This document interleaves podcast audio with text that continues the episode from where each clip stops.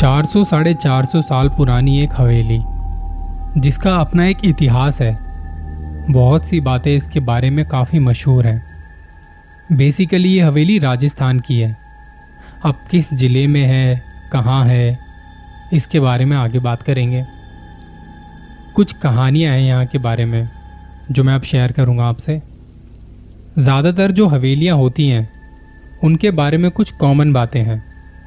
कहा जाता है कि अंग्रेज़ों के ज़माने से इन्हें इस्तेमाल में लिया जाता रहा है, या राजा महाराजाओं के ज़माने से इन्हें इस्तेमाल किया जाता रहा है। आज़ादी के टाइम जब पार्टीशन हुआ और इंडिया पाकिस्तान बने तो कुछ लोग यहाँ आ गए, कुछ लोग वहाँ चले गए। लोग अपने बरसों पुराने घर और हवेलियों को छोड़ के चले गए थे। ये भी इसी तरह की एक हवेली है, जिसके बारे में कहा जाता है कि मुगलों ने इसे अपने फ़ायदे के लिए इस्तेमाल किया था। इसके बारे में जब और ज़्यादा पता करने की कोशिश की वहाँ के लोगों से तो उन्होंने बताया कि ये हवेली यहाँ कई सालों से बंद है। किसी को आने जाने की परमिशन नहीं है। बाहर जो सिक्योरिटी गार्ड मौजूद होते हैं, उन्हें भी कहा जाता है कि इसके अंदर कोई नहीं आएगा। यहाँ तक कि आप खुद भी नहीं। यहाँ की एक कहानी है जो बताई जाती है। किसी ज़माने में यहाँ मुगल रहा करते थे। तो उस वक्त के राजा और राजकुमारी के बीच कुछ बात हो गई थी। राजा इस बात से परेशान थे। तब उन्होंने उस राजकुमारी को इस हवेली के तहखाने में बंद कर दिया था। उसके बाहर आने के सारे रास्ते बंद कर दिए गए थे। राजकुमारी ने खूब कोशिश की बाहर आने की, पर क्योंकि वहाँ बाहर पहरेदार भी थे और उन्हें कहा गया था कि राजकुमारी बाहर ना निकल पाए बस। वो रोती रही, चीख पुकार करती रही। न खाने को कुछ दिया, न पीने को पानी। और देखते ही देखते एक दिन उनकी मौत हो गई। कहा जाता है कि तब से ही ये हवेली बंद है। जिसके बाद से ना इसे किसी ने देखा, ना यहाँ किसी को आने जाने की इजाज़त है।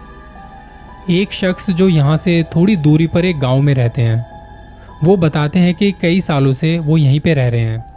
उनका कहना है कि उन्होंने कई बार यहाँ से आते जाते वक्त रात को कुछ पैरानॉर्मल एक्टिविटी महसूस की है। कहा जाता है कि रात के वक्त यहाँ कोई घूमता है और उसकी चीख ना जाने कितने ही लोगों ने सुनी है। एक बार तो रात के वक्त मैं यहाँ से अपनी स्कूटी पर निकल रहा था। मुझे इस हवेली की छत से कुछ आवाज़ आती है। रात के सन्नाटे में वो आवाज़ तेज़ थी, काफ़ी तेज़।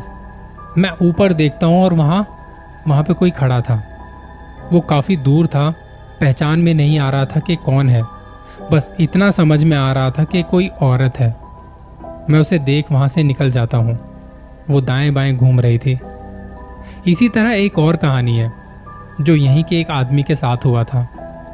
इस हवेली के जो बैक साइड वाला हिस्सा है, वहाँ पे कुछ खिड़कियाँ हैं। दूसरे फ्लोर पर तीसरे नंबर की खिड़की से अक्सर कोई झांकता है, जबकि यहाँ तो कोई नहीं आता जाता। कहा जाता है कि कोई औरत है जो बाहर आने के लिए मदद मांग रही है, कुछ खाने को मांग रही है। अभी तक तो ये बहुत आम सी कहानी लग रही होगी कि इस कहानी में ऐसा क्या है, इस हवेली में ऐसी क्या बात है। अब जो सबसे मेन कहानी है, वो यहाँ से शुरू होती है। 2003 की सर्दियों में, जब ठंड के मौसम में कई सारे लोग जयपुर या राजस्थान घूमने निकलते हैं। 2003 जनवरी के महीने में नोएडा से चार दोस्त निकलते हैं। उनका रातों रात प्लान बनता है घूमने का। हो जाते हैं तैयार। मौसम अच्छा है तो क्यों ना एक ट्रिप मार के आए? इस ट्रिप में उन्होंने कई सारी लोकेशन कवर करनी थी, और आखिरी लोकेशन जो कवर करनी बाकी थी, वो था जयपुर। खैर, जयपुर में ऐसी ना जाने कितनी ही हवेलियाँ हैं। इनफैक्ट पूरे राजस्थान में ऐसी कितनी ही हवेलियाँ होंगी। शाम के वक्त वो इस हवेली के करीब से होके गुजर रहे थे, और उनका कोई प्लान नहीं था इस जगह पे आने का। पर हवेली बाहर से देखने में बहुत खूबसूरत लग रही थी। काफ़ी बड़ी हवेली है ये। तो इन लोगों को लगा कि थोड़ा रुक कर कुछ फ़ोटोज़ वगैरह खींचते हैं, फिर निकलेंगे होटल के लिए। इन्होंने यहाँ आने से पहले आखिर बार ढाबे पर रुककर जब खाना खाया था तो रात के लिए भी कुछ पैक करवा लिया था कि होटल पहुँच के आराम से खाएँगे। हवेली से थोड़ी दूर इन्होंने अपनी गाड़ी रोकी और अंदर जाने लगे। दो लोगों के पास बैग्स थे, जो कंधे पर टांगे हुए थे और बाकी के हाथ में मोबाइल फ़ोन और कैमरास थे। आगे जो चल रहे थे, उनमें से एक ने कहा भाई हवेली का सिनेमैटिक शॉट लें। क्या सही जगह है यार। थोड़ा थोड़ा उजाला था उस वक्त तक। बाहर कुछ पक्षियों की आवाज़ आ रही थी और अंदर बहुत सारा सन्नाटा पसरा पड़ा था। इन लोगों को बातों बातों में इतना भी पता नहीं चला कि कब कब में वो अंदर आ गए थे। ये लोग हवेली के बीच वाले एरिया में थे, जो खुला था। वहाँ लाइन से कमरे बने हुए थे। मोबाइल की फ्लैश लाइट ऑन की हुई थी और वीडियो शूट कर रहे थे। पीछे जो दो लोग थे, जिनके पास बैग्स थे, उनमें से एक अपनी गर्लफ्रेंड से बात कर रहा था और उसकी शायद किसी बात पे बहस हो गई। वो लड़की को बुरा भला कहने लगा और उसकी आवाज़ वहाँ गूंज रही थी। आगे जो शूट कर रहे थे, वो कहते कि, थोड़ा धीरे बोल ले यार। ये लोग वहाँ अलग अलग जगहों की वीडियो शूट किए जा रहे थे। अंधेरा बढ़ता जा रहा था। पीछे जो बैग लेके आ रहे थे, उन्होंने अपने बैग एक दीवार के सहारे से रख दिए और बैठ गए थोड़ा सुस्ताने के लिए। जो अभी अपनी गर्लफ्रेंड से फ़ोन पर बात कर रहा था, उसे ऐसा लगा जैसे किसी ने उसके बैग को छुआ हो, पर उसे लगा शायद मेरा वहम होगा। इसने बाकी तीनों को कहा कि, भाई, चलो यहाँ से। भूख भी लगी और होटल भी जाना है। साथ वाले ने कहा कि, अभी थोड़ी देर में चलते हैं भाई। भूख लगी तो थोड़ा यहीं कुछ खा ले। इन दोनों का तो पता नहीं कब निकलेंगे यहाँ से। उसने बैग से बिरयानी का एक डब्बा निकाला और खाने लगा। जैसे ही इसने खाना शुरू किया, इसे ऐसा लगा जैसे कोई और भी इसके साथ साथ कुछ खा रहा है। उसे कुछ चबाने की आवाज़ आ रही थी। साथ वाले दोस्त को हल्का होना था। उसने एक जगह देखी और करने लगा। तभी उसके पैर ऊपर की ओर हवा में और वो लटक रहा है। वो चिल्ला रहा था। दोस्त फ़ौरन उस तक आते हैं और वो नीचे गिरता है। उसके कंधे में थोड़ी चोट आई थी, पर अब ये लोग वहाँ से भागने को तैयार थे, क्योंकि उन्हें वहाँ किसी की प्रेजेंस फील होने लगी थी। और जो अभी हुआ, वो इसकी शुरुआत थी। ये लोग हवेली के काफ़ी अंदर तक आ चुके थे। उन्हें बाहर आने का रास्ता नहीं मिल रहा था, जिस चक्कर में चारों थोड़ा इधर उधर हो गए। जिसके पास बैग थे, उसे कोई बैग समेत खींचता है और घसीटते हुए काफ़ी दूर तक ले जाता है। वो भागना चाह रहा था, पर खुद को छुड़ाने में नाकाम रहा। उसकी हालत खराब हो चुकी थी। एक जगह आके वो रुका और उसके पीछे ऐसा लगा जैसे कोई कुछ खा रहा है, कुछ चबाने की आवाज़ आ रही थी। उसने अपना बैग उठाया और भागते भागते बाहर आ गया। आवाज़ दे रहा था अपने बाकी दोस्तों को। दो लोग बाहर आ चुके थे। पर दो अभी भी अंदर फंसे हुए थे। अब इनकी हिम्मत नहीं हुई अंदर वापस जाने की। ना वहाँ कोई दिखाई दे रहा था जिससे मदद मांगी जाए। कोई सिक्योरिटी गार्ड भी नहीं था। थोड़ी देर में एक और दोस्त बाहर आया। पर चौथा दोस्त अभी भी अंदर ही था। ये लोग बाहर से उसे आवाज़ दे रहे थे, पर उसका कोई जवाब नहीं आया। अंदर से किसी तरह की कोई आवाज़ नहीं आ रही थी। रात के इस वक्त बहुत ज़्यादा सन्नाटा था। पक्षियों की आवाज़ आने भी बंद हो रही थी अब तो। काफ़ी देर तक ये लोग वहाँ पे रुके रहे। तब एक दोस्त ने कहा कि मैं आता हूँ, बाहर से कुछ मदद लेके आता हूँ। ये दोनों यहीं खड़े रहे।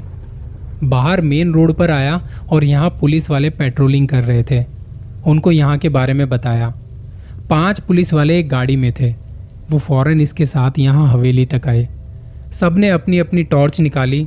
सब एक साथ हवेली में एंटर हुए और उसे ढूँढने लगे। आवाज़ दे रहे थे। जहाँ ये लोग बैठ के कुछ कहा रहे थे, वहाँ पर नज़र पड़ी। इनका चौथा दोस्त वहाँ पड़ा हुआ था। वो बेहोश था। उसके आसपास बिरयानी के चावल बिखरे पड़े थे और कुछ हड्डियाँ भी पड़ी हुई थी, जिनमें मांस नहीं लगा हुआ था। सिर्फ़ हड्डियाँ थी। ऐसा लग रहा था जैसे किसी ने खा के और चूस के उन्हें वहाँ पे फेंका हो। दोस्त को उठाया और बाहर लेके आए गाड़ी तक। होश में लाने की कोशिश की। थोड़ी देर में उसे होश आया। पुलिस वालों को देखकर वो डर गया था। पुलिस वालों ने पूछा, यहाँ क्या कर रहे थे तुम लोग? पता है ना, यहाँ पे आना जाना मना है। तो ये चारों अपने बारे में बताने लगे कि हम नोएडा से आए हैं घूमने फिरने। रास्ते में ये हवेली देखी तो सोचा थोड़ी वीडियो शूटिंग कर लेते हैं। टूरिस्ट थे तो ज़्यादा उन्होंने कुछ कहा नहीं। पूछा कि कहाँ रुके हो? हमने होटल के बारे में बताया और हमारी गाड़ी के साथ साथ होटल तक आए। वहाँ हमारे डॉक्यूमेंट्स चेक किए और 10 मिनट बाद वहाँ से चले गए। उनके जाने के बाद हमने एक दूसरे की तरफ़ देखा। जिस दोस्त को वहाँ भूख लगी थी और जिसने बिरयानी का डब्बा खोला था। उसने कहा कि मैंने तो सिर्फ़ दो चम्मच बिरयानी खाई थी यार। वो सारी हड्डियों को चूस के किसने फेंका होगा वहाँ? और तुझे अंदर क्या हुआ था? बेहोश कैसे हो गया था तू? उसने बताया किसी ने मुझे दो थप्पड़ मारे और उसके बाद मुझे कुछ भी याद नहीं। इन चारों की हालत बहुत ख़राब हो चुकी थी। चारों ने डिसाइड किया कि घर वालों को इस बारे में कुछ नहीं बताएँगे। वरना आगे से कभी आने भी नहीं देंगे। और कल सुबह यहाँ से वापस निकल चलते हैं। ना तो इन्होंने वहाँ बिरयानी खाई, ना किसी को ऐसे देखा। पर राजकुमारी ने इन्हें देख लिया था। इतने साल से भूखी एक औरत, हड्डियों को चूस चूस के बिरयानी का मज़ा ले गई थी। शुक्र है इनके पास खाना था। वरना तो हो सकता था शायद इन्हीं के टुकड़े वहाँ पड़े होते। जल्दी मिलूँगा किसी और कहानी के साथ। अपना ख्याल रखिए।